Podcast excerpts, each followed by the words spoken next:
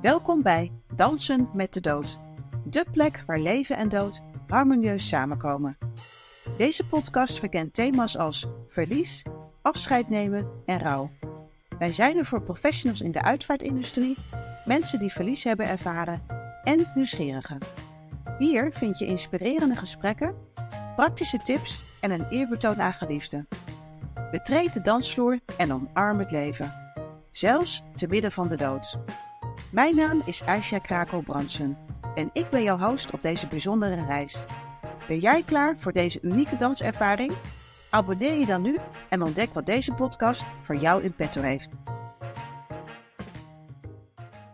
Wiep, welkom vandaag. We zijn hier samen om te praten over uh, het plotselinge overlijden van jouw vader vorig jaar.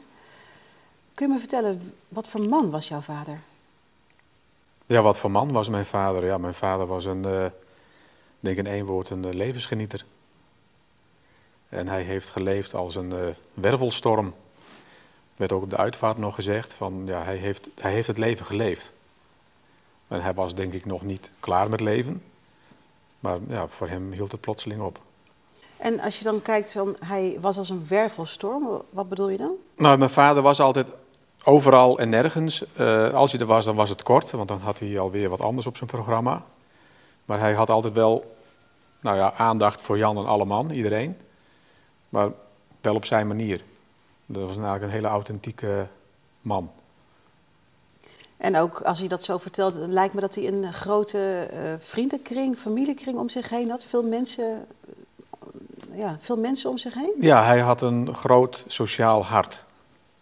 Dus hij wil heel graag zorgen voor anderen. En dat heeft hij uh, nou, in zijn laatste fase van zijn leven ook heel veel nog gedaan. Hij is 75 jaar geworden. En hij ging nog elke week met mensen uh, nou, die niet zelfstandig naar het ziekenhuis kunnen. Was hij taxichauffeur, die haalde ze op van huis.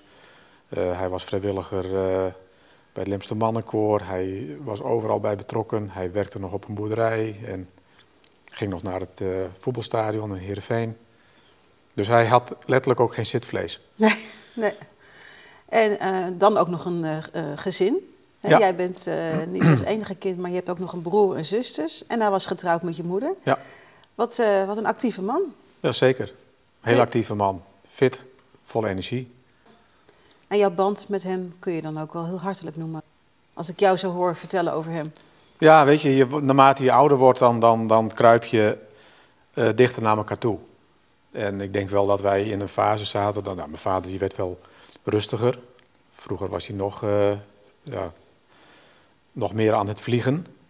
En wilde die overal, denk ik wel, uh, ja, hoe zeg ik dat, zijn. En soms heb je wel eens te veel op je bord en dan is, als je er bent en je moet meteen weer weg, dan denk je van ook wel eens van, nou hé, hey, uh, waarom moet je nu alweer weg? En naarmate die wat rustiger werd, kwam er ook wat meer aandacht voor van, hey, waar ben je mee bezig en wat doe je? En hij was altijd wel, of steeds meer geïnteresseerd ook in nou, wat ik deed of wat, uh, wat Fenna deed of mijn broer of mijn zus. Dus die oprechte aandacht die werd steeds beter. Lijkt je ook op hem, qua karakter? Nou ja, gisteren werd me dat nog gezegd, ja. Dat ja. Qua karakter, maar ook qua uiterlijk, hoor ik vaak van, oh, wat lijkt je op je vader? Ja, dat, maar dat zeggen ze van mijn broer ook, hoor. dat doet ook wel goed, denk ik. nou ja, dat, in zo'n uh, week van de uitvaart hoor je dat heel veel. Dan komt alle familie en vrienden komen langs en dan krijg je heel vaak te horen wat, lijkt je op je vader. En toen, in die week heb ik wel gedacht van, nou ja, je wil ook je eigen identiteit hebben. Maar er werd zo uh, liefdevol over hem gesproken in die week van de uitvaart, dat je denkt van, goh, wat, wat mooi eigenlijk dat men dat nu over mij zegt, dat ik op mijn vader lijk. En daarvoor zag ik dat nog niet zo. Maar nu wel. Nu is het meer een gevoel van trots, dat je denkt, nou, Goh. Want hij, uh, nou, hij heeft wel zijn sporen achtergelaten in het leven. En dat vind ik wel een, uh, een groot compliment. En als je eens teruggaat naar de, naar de dag dat hij uh, stierf, waar was je toen je het hoorde? Hoe ging dat? Nou, de dag van sterven was een dag later, maar voor is die, dat was op een vrijdag. In januari, 28 januari. En het was een hele mooie vrijdagmiddag, het was zondag. En ik werkte thuis en het was zulk lekker weer. Ik denk, ik ga even buiten zitten in de stoel. Twee uur s middags. En toen belde mijn broer op en ze zegt, hij zegt van, uh, ja, we zijn je vader uh, aan het reanimeren. En dan denk je van, hoe je? Dat bestaat niet. Mijn vader, sterke man, fit. En uh, nou, hij zegt, het is toch zo. Ik ben er nu bij en er is een ambulance bij. En nou, dan ga je in één keer heel snel schakelen. Ik denk, oh mijn god, wat is hier aan de hand?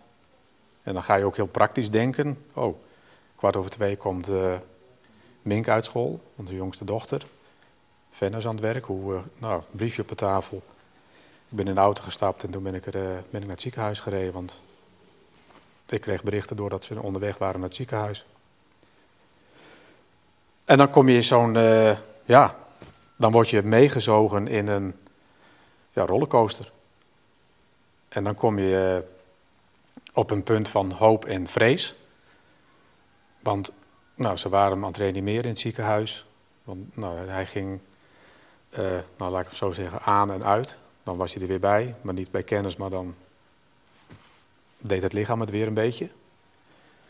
En toen werd besloten vanuit Heerenveen, het ziekenhuis, van nou, hij moet naar uh, Leeuwarden, want daar hebben we meer kennis en kunde van hart. Want het leek erop dat het uh, hartfalen was. En dan denk je, oké, er is nog hoop. En zo ga je dan met je familie uh, naar het MCL in Leeuwarden met het idee van, nou, misschien kunnen ze nog wat doen. Ja, je hebt hoop natuurlijk, hè? want hij is in goede handen. En, uh... Ja, en zolang, zolang je niet het bericht krijgt van we kunnen niks meer voor hem doen, dan blijf je hopen. Nou, zo zijn we de nacht ingegaan. En in de nacht nog een, ben ik nog twee keer gebeld en uiteindelijk nog weer in het ziekenhuis gereden in Leeuwarden. Want nou, dan ging het weer minder goed. En de volgende dag kregen we het bericht van nou, we kunnen hem niet redden. Jouw moeder was er ook al die tijd bij in het ziekenhuis bij hem? Ja, mijn moeder was vanaf het moment dat hij uh, nou, de hartstilstand kreeg, was ze erbij. Ze waren samen uh, op de fiets. Wauw. En ja, het bizarre is, uh, mijn vader had alle kleinkinderen uitgenodigd voor die vrijdagmiddag om pannenkoeken te komen eten. En de eieren waren op. En toen hadden ze bedacht, oh we fietsen even van Brug naar Oosterzee. Want daar is zo'n boerderij met een kistje aan de weg en dan kun je eieren halen. Nou, daar zijn ze naartoe gefietst, maar ze zijn er nooit uh, gekomen. Ja. En dan komt dus het bericht van, we kunnen niks meer voor je vader doen. Waren jullie samen als familie? Hoe, hoe ja. ging dat? Iedereen was erbij. Mijn moeder en mijn broer en mijn twee zussen. En dan zit je in een kamertje in het ziekenhuis. Ja, dan komt toch dat onvermijdelijke bericht. En we hadden wel een beetje in de gaten van, dit gaat niet de goede kant op. En ja, dan gaat de ratio en de emotie gaan door elkaar heen.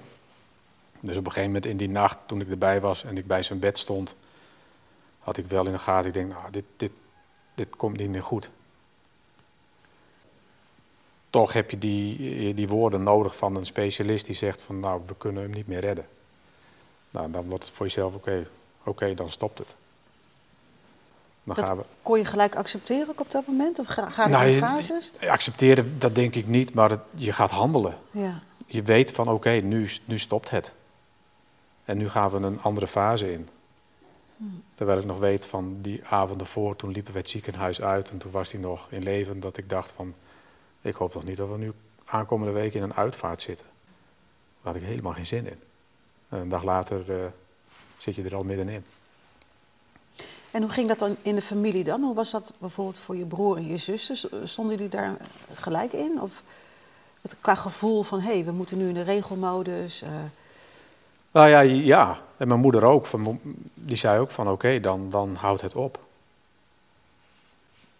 En dan, ja, je komt in een, ja, ik weet niet hoe je dat benoemt, maar in, in een soort, ja, je lichaam gaat in een bepaalde stand. En je geest ook. En dan ga je handelen. En dan laat je het maar gebeuren. En ik weet dat jullie een hele mooie, bijzondere uitvaart hebben geregeld als familie zijnde. Uh, kun je vertellen hoe dat proces ging? Hoe kwamen jullie tot de keuzes en hoe ging dat? Nou, weet je dat, dat uh, doordat we als familie eigenlijk in het laatste stukje zo betrokken zijn geweest bij de laatste uren van mijn vader. En hij is eigenlijk heel plotseling overleden. We hebben ons daar helemaal niet op kunnen voorbereiden. Dus er ligt geen script, er ligt geen draaiboek. En, en die laatste momenten hebben we heel intens met elkaar beleefd. Je staat in het ziekenhuis bij het bed en dan, nou ja, dan ga je afscheid nemen, want hij lag aan de beademing. En uh, toen de artsen zeiden van we kunnen niks meer doen, dan, nou, dan wordt hij klaargemaakt om afscheid te nemen. Dus dan gaan alle toetsen en bellen en draden eraf. En dan sterft hij eigenlijk voor je, waar je bij staat.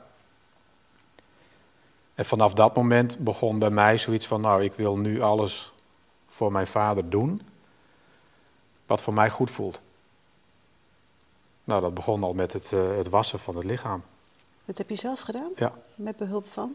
Ja, met de verpleegkundige en mijn moeder en mijn broer. Daar hebben we, nou ja, die keuze wordt je gesteld en bij mij ging alles aan van, ja, dat doe ik. Dat wil ik.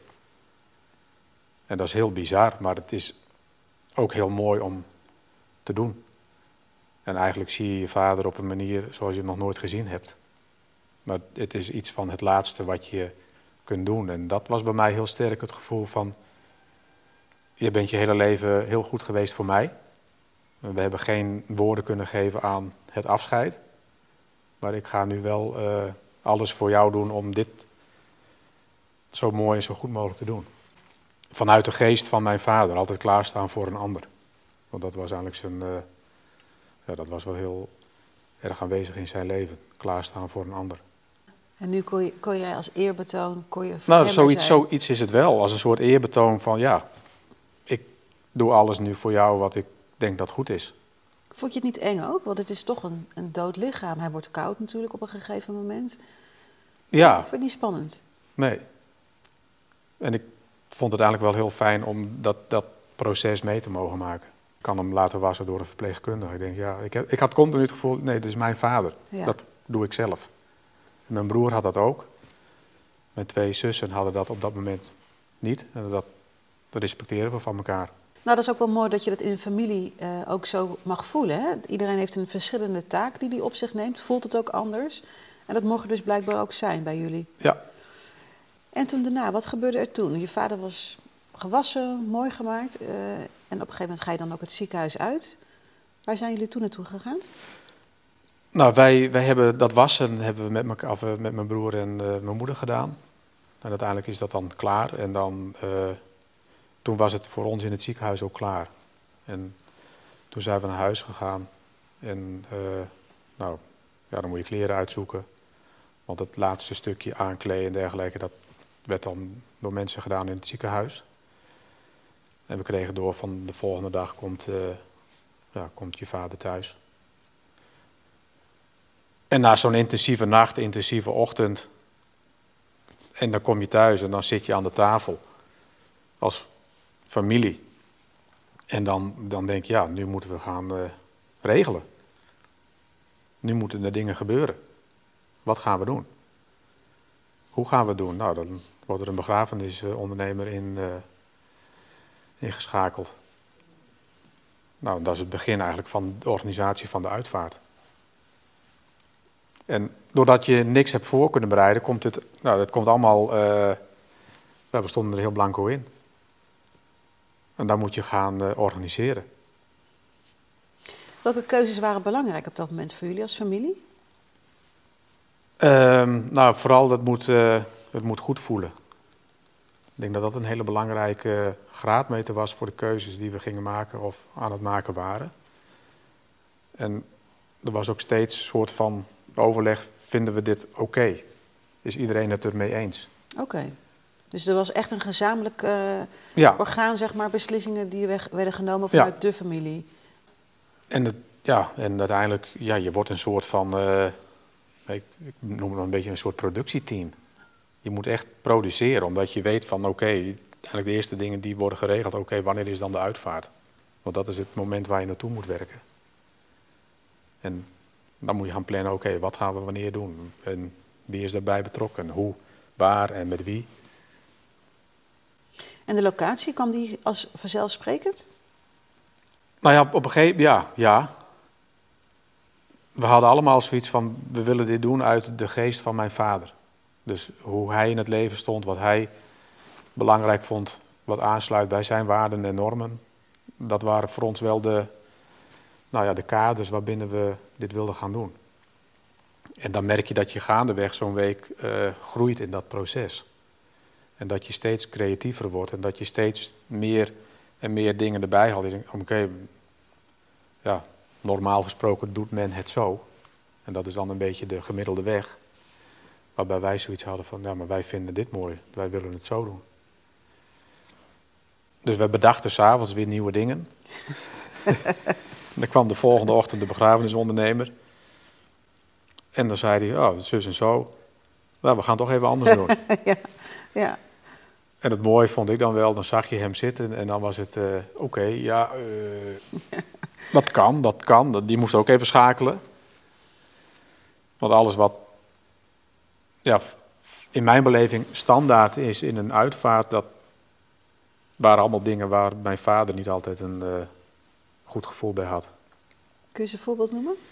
Nou, de, bijvoorbeeld de, lijk, de lijkauto. Ja, dat zijn auto's, ja, je kan ze mooi vinden of niet. Maar wij hadden zoiets van, nou, dat is niet uh, de plek waar mijn vader in hoort.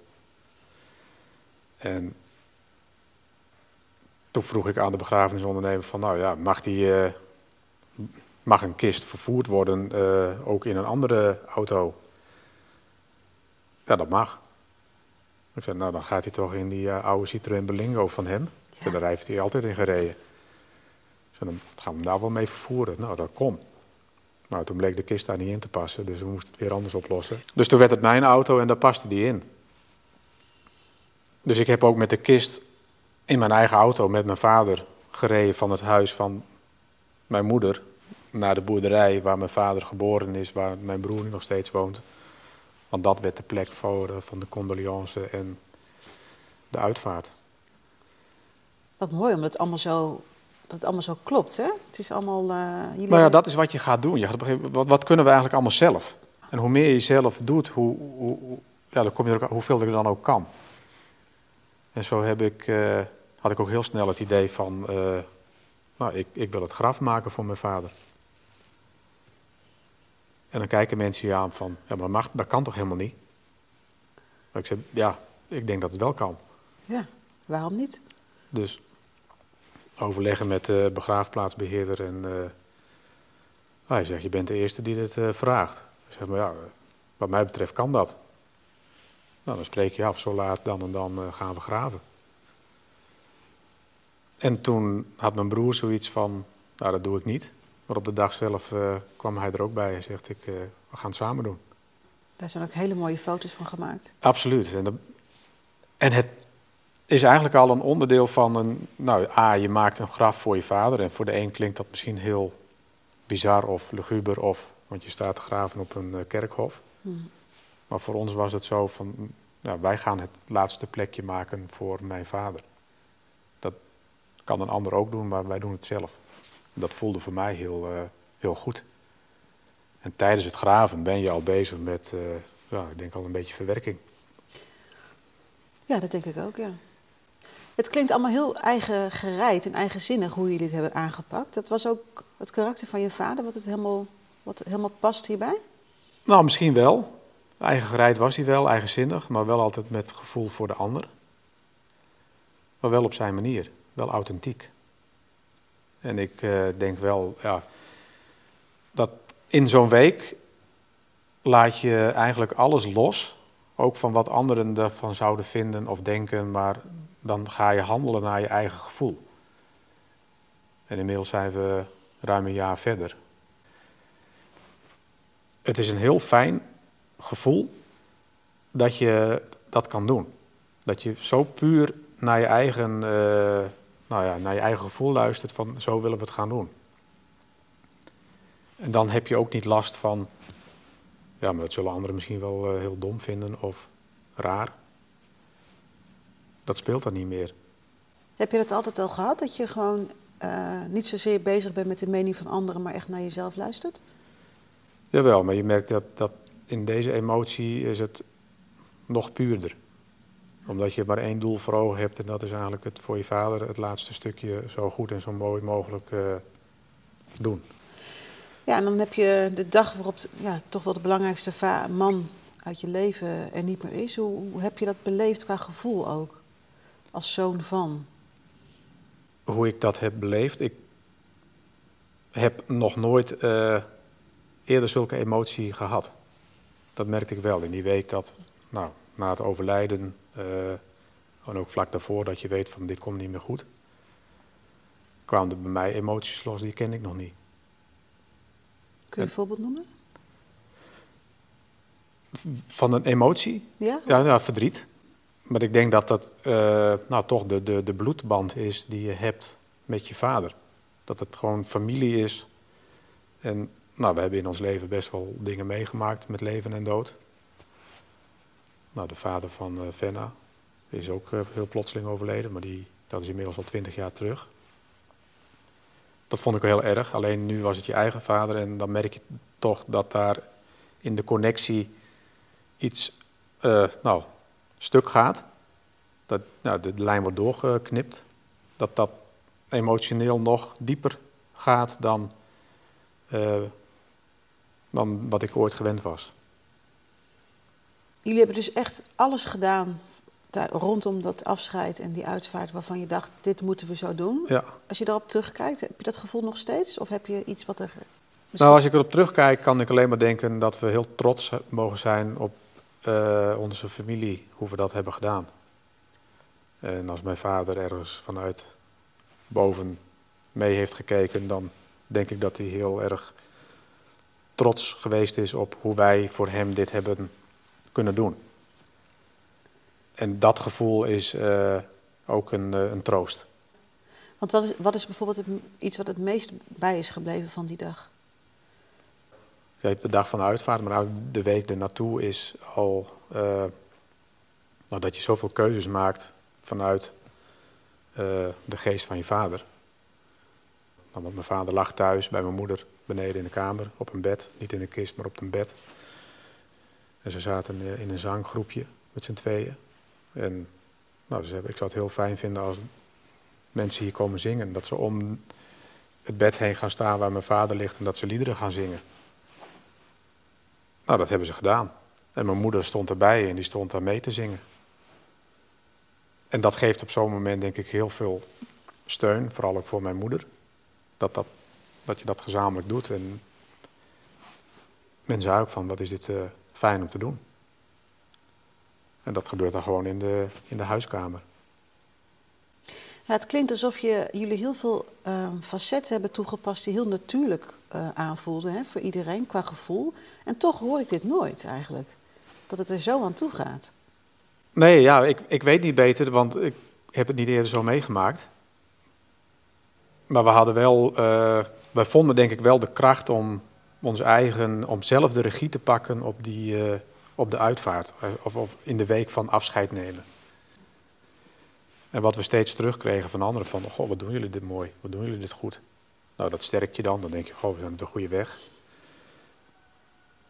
En uh, nou ja, zo hebben we ook foto's laten maken.